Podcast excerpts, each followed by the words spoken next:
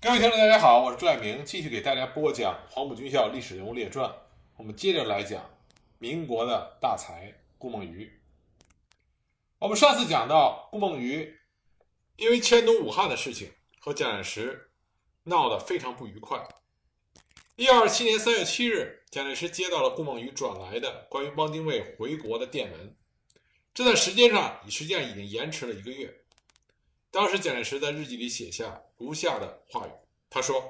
接到顾孟余转来精卫的电文，掩藏一个月之久，至今日政府迁去而使寄来，其拨弄挑拨，幸灾乐祸，小生之贪陷，不知有羞耻事，亡党卖国，无所不为，可叹。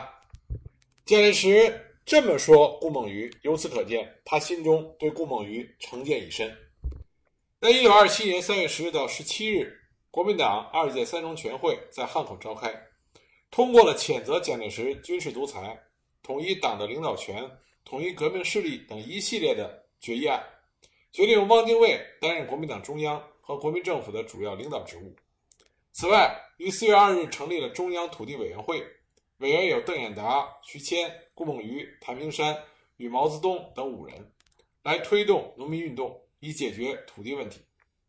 一九二七年四月初，汪精卫返回中国，抵达上海。四月五日，与陈独秀发表了联合宣言，号召两党同志事事开诚。四月十日，汪精卫抵达武汉，受到了谭延闿、顾孟余等人盛大的欢迎。蒋介石认为，汪精卫和陈独秀的联合宣言显示着汪精卫袒护共产党。那么四月十二日，我们都知道四一二反革命事变，蒋介石在上海展开了清宫，在南京成立了政府。四月十八日，南京国民政府成立。五月之后，中国共产党领导下在各地进行了激烈的工农运动。一九二七年六月六日，顾孟余与汪精卫、谭延闿、加伦等人率领部队近四百人，乘坐火车赶到河南郑州，与冯玉祥、张发奎等开会，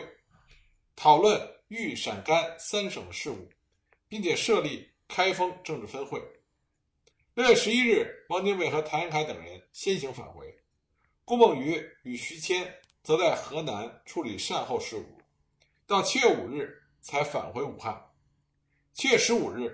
汪精卫得悉苏联顾问包罗廷想分化国民政府，帮助中国共产党夺取武汉政府的权力之策略，武汉国民政府于是下定决心分共，这让第一次国共合作彻底破裂。武汉的和平分共，它是有现实的考量。然而，顾孟余与周德伟的想法起了一定的作用。在思想上，顾孟余不同意武汉政府极左路线的土地没收政策。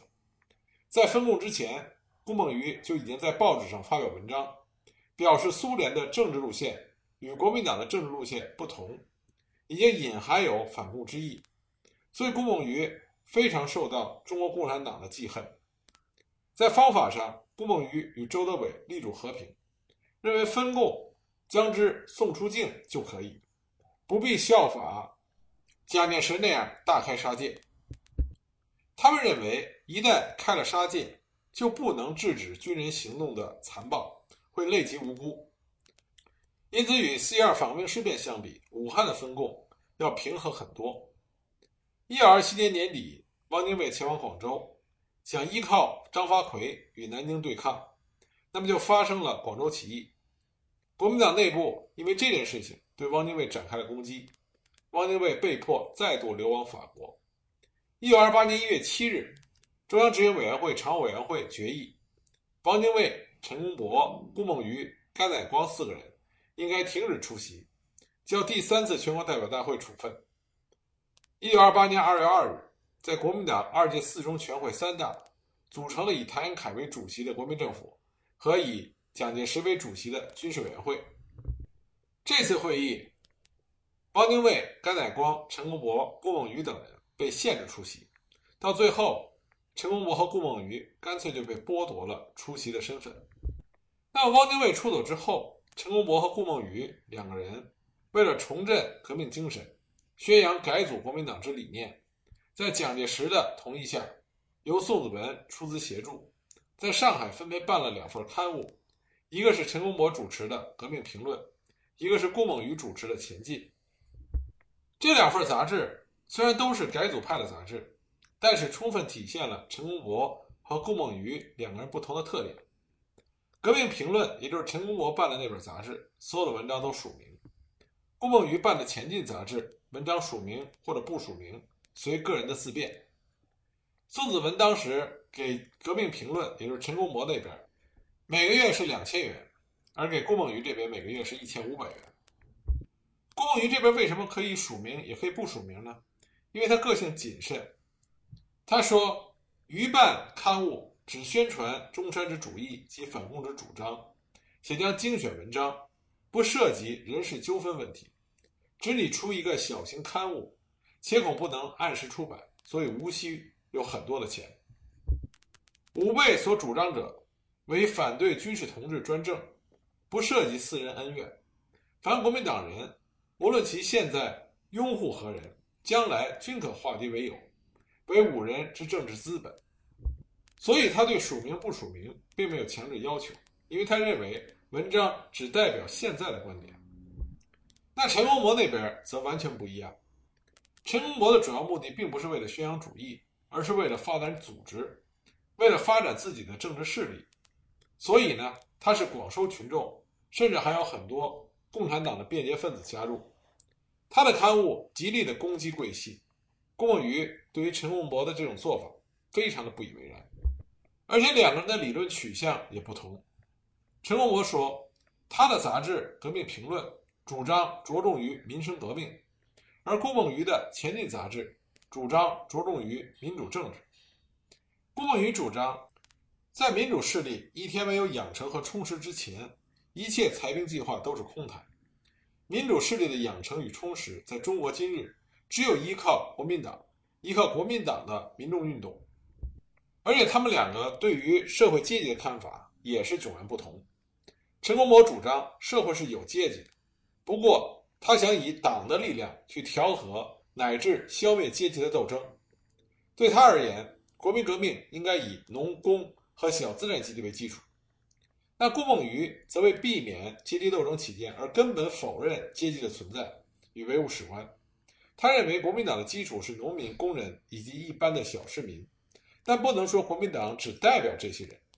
他针对先前的武汉政权的时候，共产党对于土地与农民问题的政策与做法，在杂志上发表了多篇关于中国农民问题的文章，从理论与实际阐明中国社会不是阶级社会，力主阶级斗争是错误的。顾孟余甚至认为，马克思、恩格斯的辩证唯物法并不是基于科学与实证的研究，只能说是一种玄学。这两位改组派的理论家这种迥然不同的分歧，也造成改组派在内部理论上始终没有得到一定的统一。一九二八年十一月二十八日，改组同志会正式成立，也代表着改组派正式登上中国的政坛。改组派一直到一九三一年才最终结束，为期约两年。主要参与者顾孟余、陈公博、王法勤、何香凝、甘乃光等人，以顾孟余和陈公博为领袖。改组派以国民党正统自居，声称本会继承本党孙总理的革命精神，以至诚接受孙总理的全部遗教和第一、第二次代表大会的纲领，集合革命同志，努力改组运动，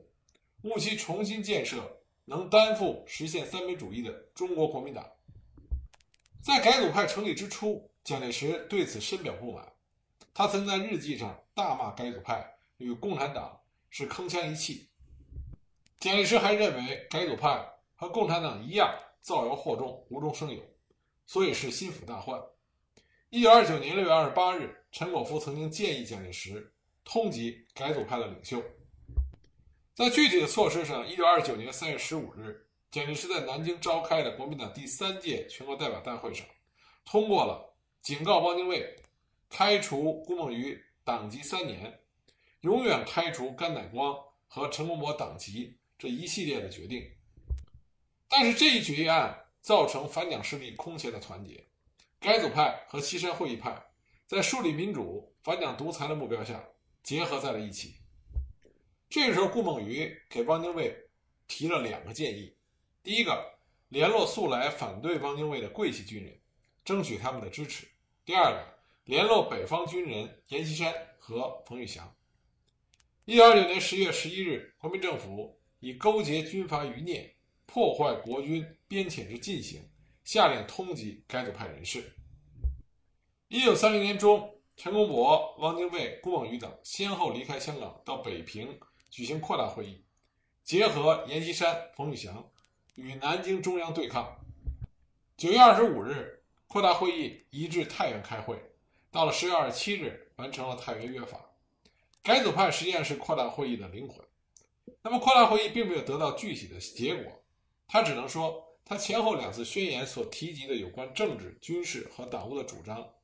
不能不说在当时是属于较为开明，并且较为符合民主原则的，并对后来中华民国训政时期约法有所影响。扩大会议的最大收获就是太原约法，但很可惜，后来张学良拥兵入关，阎锡山、冯玉祥军事失败，所以扩大会议就垮台了。一九三一年九一八事变之后，国民党内部要求团结的声浪日增，所以一九三一年十月十九日，国民党中常会通过了凡因政治关系遭开除党籍者一律恢复，这其中就包括了汪精卫、顾孟余、陈公博、甘乃光等人。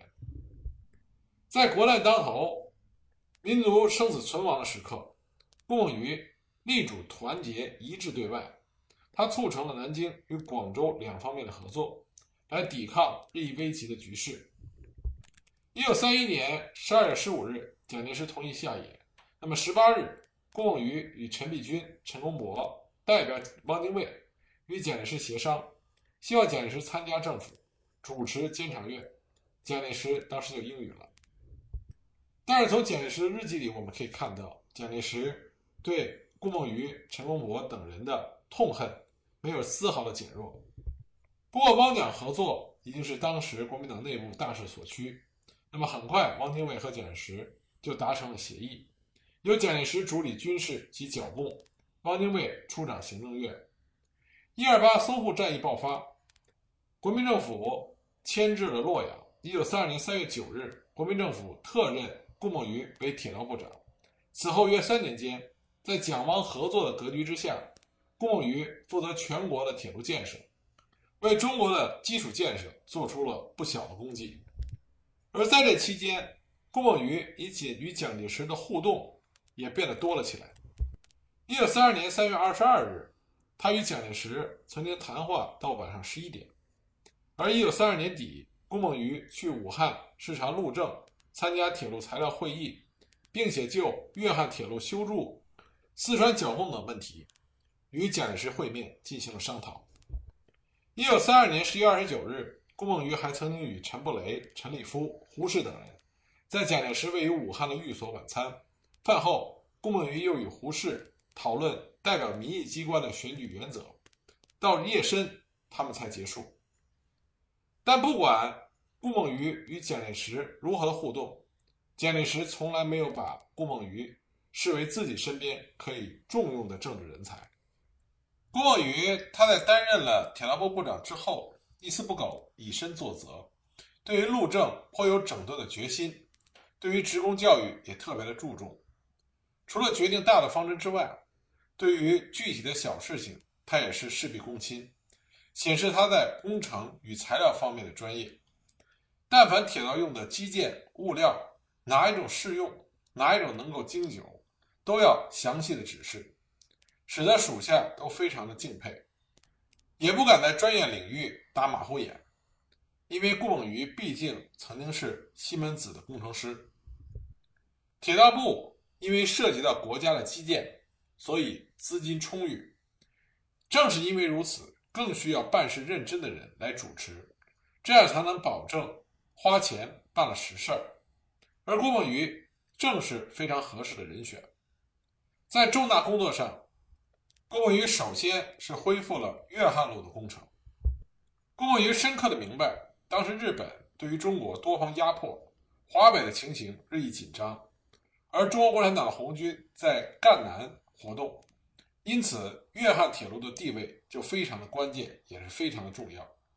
所以一九三二年八月，他找了当时陇海铁路工程局局长兼总工程师林鸿勋，负责从株洲到韶关段四百五十余公里，工程款高达四千五百万英镑的铁路工程。根据林鸿勋的回忆，当时他和顾孟余第一次时间较长的谈话的时候，就发现顾孟余态度非常诚恳，非常具有学者的风度。而且更为难得的是，顾孟余用人不疑，疑人不用。林鸿勋回忆，他与顾孟余没有一面之交，而把株韶段这么重要的铁路工程交给林鸿勋之后，林鸿勋就拥有了全权，顾孟余一点干预也没有。几年的功夫，从来没有给林鸿勋推荐过一个人，整个铁道部也没有给林鸿勋推荐一个人，全部由林鸿勋全权决断。在公事上，林鸿勋要向顾孟余请示，顾孟余的回电总是自称弟孟余，这一点让林鸿勋觉得非常的不容易。正是因为这样，林鸿勋和顾孟余之间建立了彼此的信任，林鸿勋专心做他的事情。后来林鸿勋评价说，在谦虚这点上来看，顾孟余真的是一个书生本色，没有官僚的腐朽气息。这份互相信任的合作自然会有非常好的效果。那么粤汉路株韶段因为在工程款上的大力支持，上下通力合作进行顺利，提早完成。一九三五年，顾孟余又想派林鸿勋接任京湘铁路赣湘段工程局长兼总工程师，负责由南京经南昌到萍乡的京湘铁路，以此来连接粤汉铁路。但很可惜，很快顾孟余辞去了铁道部部长的位置，那么林鸿勋也随之辞职。在顾孟余担任铁道部长之前，旧中国的铁路建设是极其缓慢又曲折的，管理也是混乱不堪。那么在顾孟余担任了部长之后，他进行了一系列的整顿和改革，他按照资本主义经营方式改进了铁路管理和增加铁路设备，包括整顿全国铁路货运、客运的秩序，统一标准，提倡铁路、公路联运，加强对各铁路局职工的统计、管理、限制，增加新职工的名额，在各铁路局设总集合，严格的集合各铁路局收支款项和现金管理，抽换纵钢轨，加固钢桥，抽换枕木，增设电线，增加战场设备，向德国借款发行铁路建设公债，以筹集注入基金等等。这些举措在不长的时间里边均取得了明显的效果，国有铁路营业收入增加，支出减少，铁路设备得到改善，客车和货车的速度加快，粤汉铁路贯通，陇海路潼关至西安段通车，西安至咸阳段建成，浙赣线金隅段、豫南段通车，连云港驻港工程竣工，苏嘉铁路和钱江大桥开工等等。同时呢，顾孟余也不遗余力地培植提携人才。他任职期间曾派许多青年出国深造，曾任顾孟余主任秘书的陈伯钧，几十年后和有人谈及顾孟余的时候，就提到过一件事情，说当时京沪津浦有一笔钱送给部长，可以特支项项开支。顾孟余先生在交割铁道部长职务的时候，没有拿过这笔款项一文钱，但他却用这笔钱培植人才，送了很多铁道部的人出国深造。但是就在顾孟余为中国的铁路建设劳心劳力颇有成效的时候，一九三四年，一场弹劾顾孟余的风波发生了。我们都知道，在近现代中国创办于上海的《申报》，它的出版时间之长、发行量之大、影响之广，是同时期其他报纸难以企及的。那一九三四年六月三十日，在《申报》上刊登了一则当时国民政府监察院弹劾时任铁道部部长顾孟余的弹劾文，文中提到顾孟余丧失国权，违反国法，损害国益，渎职营私，经该院依法交由委员杨天骥等审查，认为原弹劾案所称丧权辱国之处尚无实证，然审查合同全部内容及其签订手续，该部长实有违法舞弊情事，应依法移付惩戒。那这篇文章在《申报》刊登之后，立刻引起了民众的舆论沸腾。铁路部长顾孟余竟然丧权辱国，渎职营私。大家都知道铁道部是国家经济核心部门，在如此重要的位置，如果以权谋私，做卖国的勾当，这是一定要严惩的。所以这个事情很快就成为了民众街谈巷议的热点，引发了政坛的震动，事态的严重性可想而知。顾孟余在得知这则消息之后，气愤至极。他认为文章中那些监察院所指的违法舞弊之事纯属子虚乌有，是无耻的谎言，他必须立即进行驳斥。所以顾孟余同样也在《申报》上发表了声明，他发表了顾孟余被弹劾后发表谈话上下两篇文章，分别在一九三四年七月三日和四日的《申报》刊出。在上述的谈话中，顾孟余毫不掩饰他气愤之心，直接对监察院以及监察委员刘侯武进行了抨击，说该委员不但昏聩糊涂，不查事实，且又造此毫无根据之谎言，全以毁坏他人名誉为事。但是国家有常法，社会有良俗，此种谎言亦出诸私人之口，以构成毁谤之罪。今以监察院之尊严，其行使职权，提出弹章，公开发表者，乃为文明国家法律所戒，风俗所不许，诚不禁为我国监察制度之前途悲哀。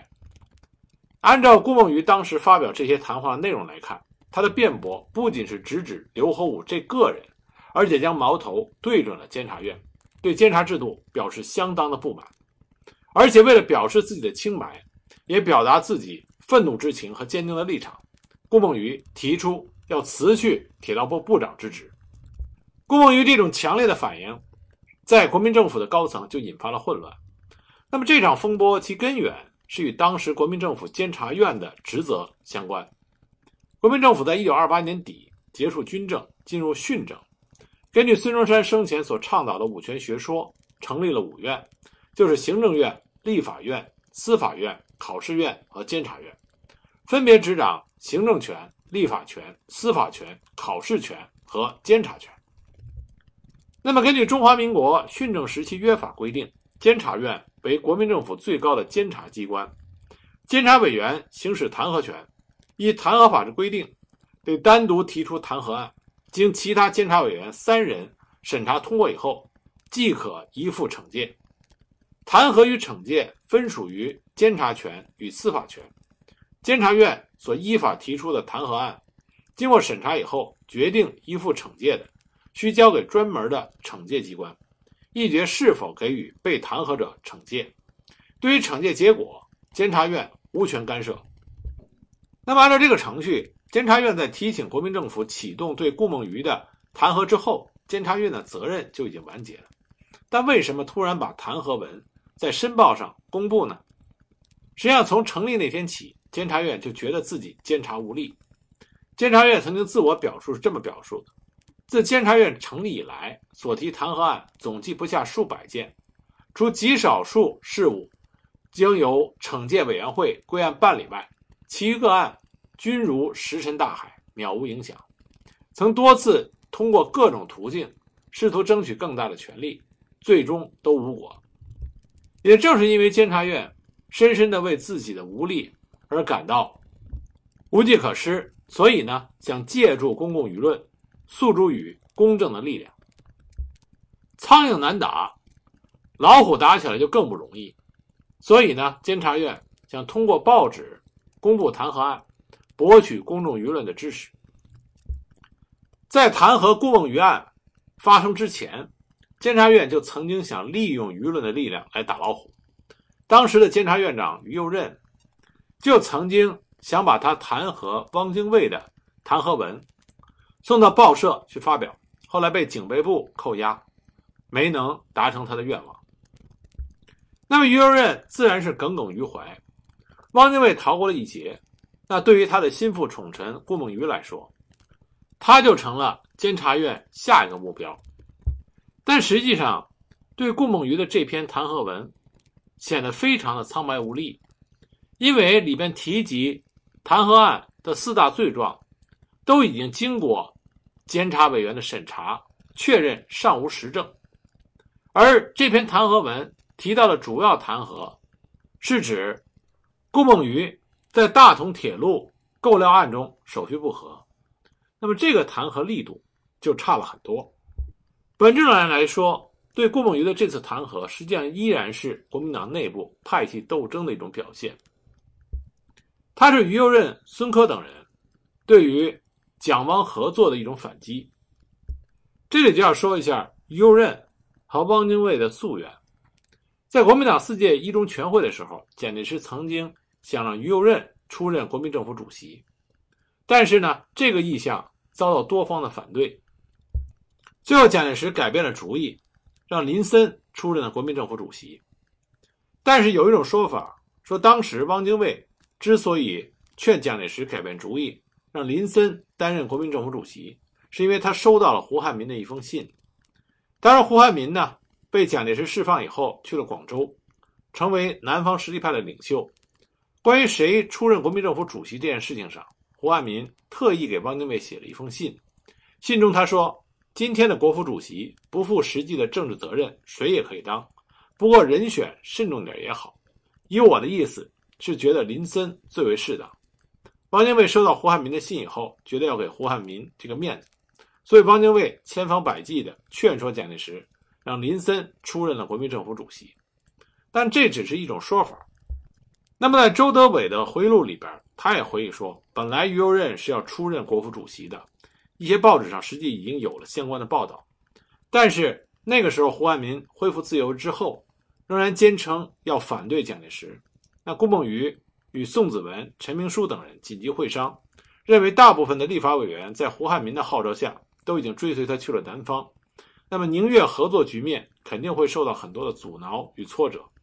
因此顾孟余提议，几个人同意之后就发电报给在上海的蒋介石、汪精卫进行商议，认为当务之急应该是稳定立法委员，所以就让原来立法院的副院长林森出任了国民政府主席，这样就可以安抚那些立法委员。结果林森就以多数票通过，成为了国民政府主席。但面对这样的结果，本来是胜券在握的于右任却变成了竹篮打水一场空，因此他对顾孟余恨之入骨。但这些只是不同的说法，于右任从来没有在这件事情上有过公开的评论或者发表过公开的意见。那么至于说孙科，他原来本来是行政院院长，那么后来呢，在蒋汪和解之后，迫于压力，他不得不辞去了行政院院长一职。在辞职的时候，他本来想把自己的亲信安插到铁道部和交通部这些国民政府的重要部门，但没想到汪精卫早有准备，将顾孟余推荐出任了铁道部部长，因此这让孙科非常的恼火。这是为什么他和于右任联手准备打击汪精卫的势力。那么顾孟余被弹劾案这场风波也给了汪精卫他们极大的刺激，所以汪精卫决定对侦察院进行釜底抽薪的报复，希望能够彻底解决这种随时会被弹劾、随时会被公布于报端的状况。汪精卫就利用国民党中央政治会议。国民党中央政治会议是孙中山生前亲自创立的，并担任主席的最高政治指导机关。那么汪精卫就通过他对国民党中央政治会议的控制，通过了关于监察院弹劾案等三项办法的规定。这三项规定是：一、监察院弹劾案原文与被弹劾人申辩书以及一切有关该案之内容消息，非经受理本案之机关决定公布以前，概不得披露。二、凡经中央政治会议决定之政务官，经惩戒机关决定处分后，中央政治会议认为必要时，得复核之，可以再复查。三、关于国策及有关中国在国际地位之重要文件，非经中央政治会议之核定，不得披露。这三项办法的出台，对监察院无疑是重重的一击。当时监察院一片哗然，监察委员们不时利用各种途径表示他们的不满。而这三项办法的出台，也将顾孟余被弹劾案推到了新的高潮。汪精卫与于右任双方立场根本对立，态度鲜明。为了维护各自的立场，汪精卫与于右任均公开表示要辞职，甚至那些监察院委员们也表示要与于右任共同辞职，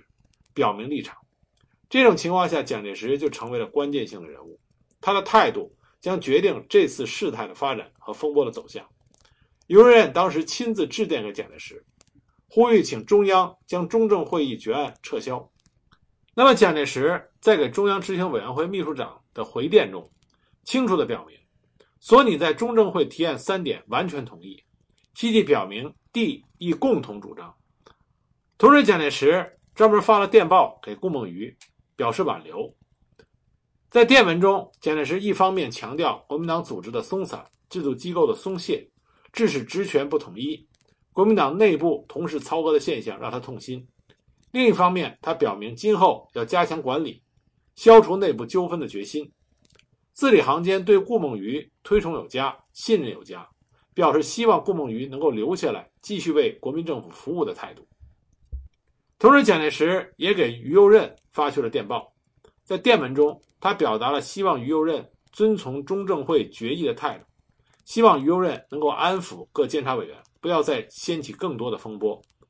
可见这个时候蒋介石是想维持与汪精卫的合作局面，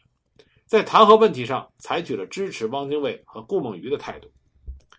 一九三四年九月十九日，国民政府惩戒委员会终于结束了对顾孟余被弹劾案的审查，认为顾案原审查报告尚无实证，核系实情，自然认为不合，所以议决顾孟余应该不受惩戒。这个结果让监察院非常不满，引起了极大的反弹。当时监察院要求集体请辞。那么看到这种情况，汪精卫意识到事态的严重，为了及早表明自己的态度，他致电给蒋介石，表示中正会议三项办法最大目的是为了防止片面弹劾文之公布，公务人员赖此保障得以安心服务。地以为和缓形势起见，虽不妨稍事让步，而对于原则不能完全取消。这个时候的汪精卫他明白，如果此时不做些退步的姿态，不利于他目标的达成。之后呢，经过蒋介石和汪精卫几次商讨和斡旋，那么在一九三四年十月三十一日，中正会再次举行了会议，重新议决了三项办法。修改后的三项办法如下：一、弹劾案依附惩戒之后，应由受理机关将弹劾文与被弹劾人之申辩书同时发表，交立法院修正弹劾法及公务员惩戒法。二、凡经中央政治会议任命之政务官被赋惩戒时，其惩戒之决定书应呈报中央政治会议。三、关于国策及有关在国际地位之重要文件，非经中央政治会议核定，不得披露一节。这种修改体现了蒋汪之间的共识，也对监察院做出了一定的让步。最重要的是，关于惩戒权，中正会放弃了复核变更的权利，对司法独立原则有所保留。就这样，闹得沸沸扬扬的顾孟余被弹劾案，在各方的妥协让步下告一段落。那比较有意思的是呢，顾孟余在这起弹劾案中，他是被监察院以他是汪精卫的心腹来进行打击的。但是顾孟余在担任铁道部长期间，他与汪精卫的关系已经开始了疏远。那么到底这是怎么一回事呢？我们下一集再继续的给大家讲。